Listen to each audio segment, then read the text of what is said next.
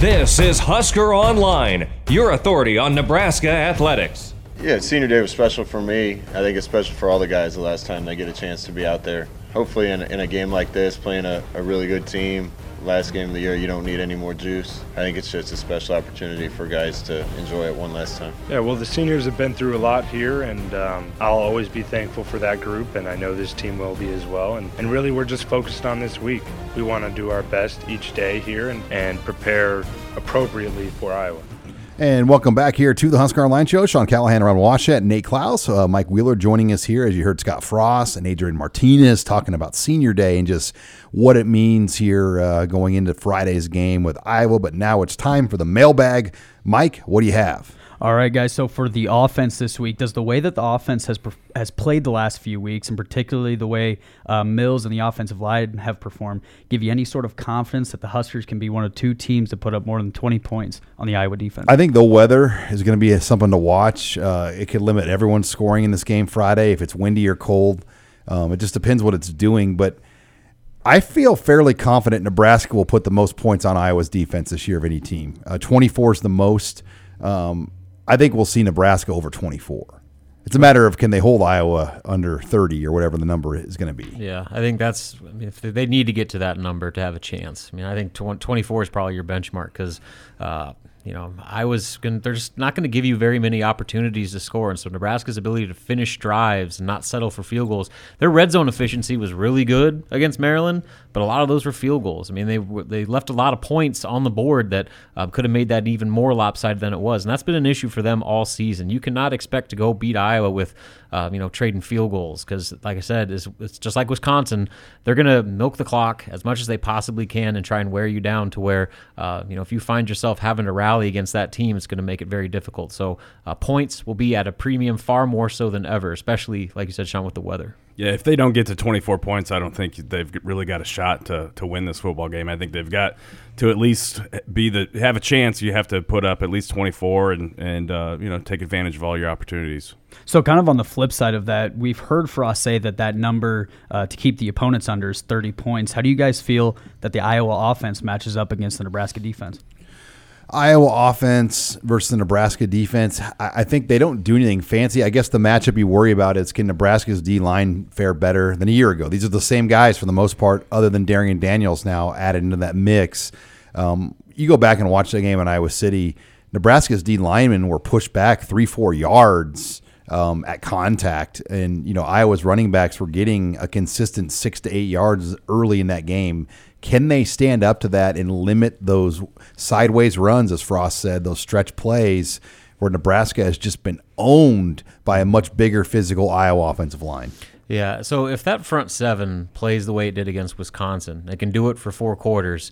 Uh, they're going to have a great chance to win it. But the next step is uh, the tackling in space. The secondary in that Wisconsin game was atrocious tackling the ball. They're taking terrible angles, not wrapping up. Uh, you know, it just kind of like elementary tackling mistakes. And so it goes beyond just the D line and linebackers holding up against the offensive line. It comes down to that secondary, which uh, you know has has gone through you know a lot of injury setbacks and moving pieces around.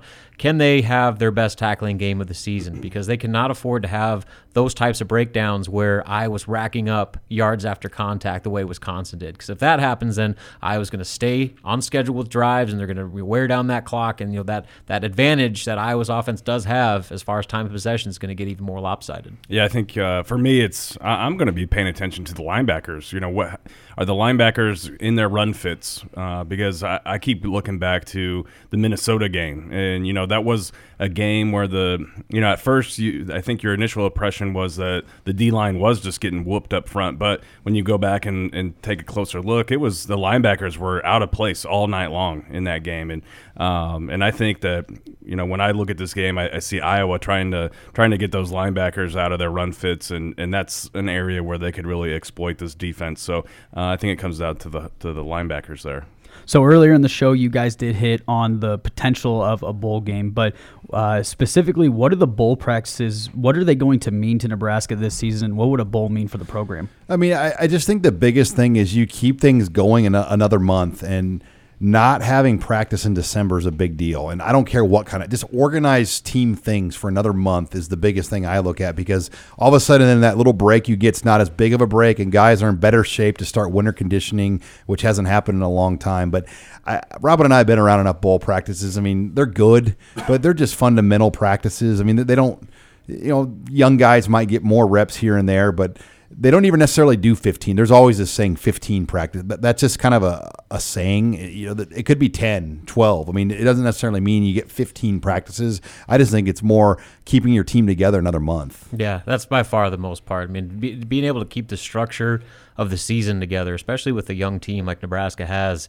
uh, is really, really invaluable in a lot of different ways. And so, uh, again, something that they haven't had the luxury of in you know going on three years now. So just to have that extra month of keeping your team together under the oversight of this coaching staff uh, will really help serve as a springboard. You know, regardless of the outcome of the bowl, serve as a springboard into next season to where you can keep this thing as close together without that massive break from December to, to March. And Nate, a lot of times in those December practices, um, especially this year, the graduate assistants and the quality control guys will probably run a lot of those practices. Yeah, they're running a lot of those practices because uh, because of recruiting. A lot of the coaches are going to be out on the road, uh, especially this year. You the window for the two con- weeks, yeah, for the contact period is extremely small, and so um, so yeah, a lot of those uh, GAs and whatnot are going to be running the practices, and, and it goes beyond the practices. Um, the the hours, the amount of hours that you can have uh, access to the players uh, is uh, is increased during the bowl prep in uh, during the month of December. So I think typically you only get kids for about 20 hours a week or whatever it is, and uh, and I think that's the other added aspect to this why why it would be a big deal uh, beyond just being a, a springboard into next season. We got time for two quick ones, Mike. What do you got left? All right, guys. So uh, heading over to basketball, if you had to make a prediction right now, what would you say, or would you say the Nebraska basketball team beats any Big Ten team this year? Yeah, I do. they play Northwestern at home, and if you haven't f- been following Northwest, even though they did beat Providence, they've been probably just about as bad as Nebraska has. So yes, by that point in the season, I think Nebraska figures out a lot of its issues. Uh, and when Northwestern comes to town at the end of the year, I think that's their senior day, March first. Uh, that's probably their best chance to get a conference victory. And I said before the year, I would sell every or give away everything I owned if Nebraska went one and nineteen in conference play. So uh, hoping they get a couple well, more. Well, you know so, this so offense up for that bet. This, you can't live in the office. That's right. Did we have a couch? I could sleep there.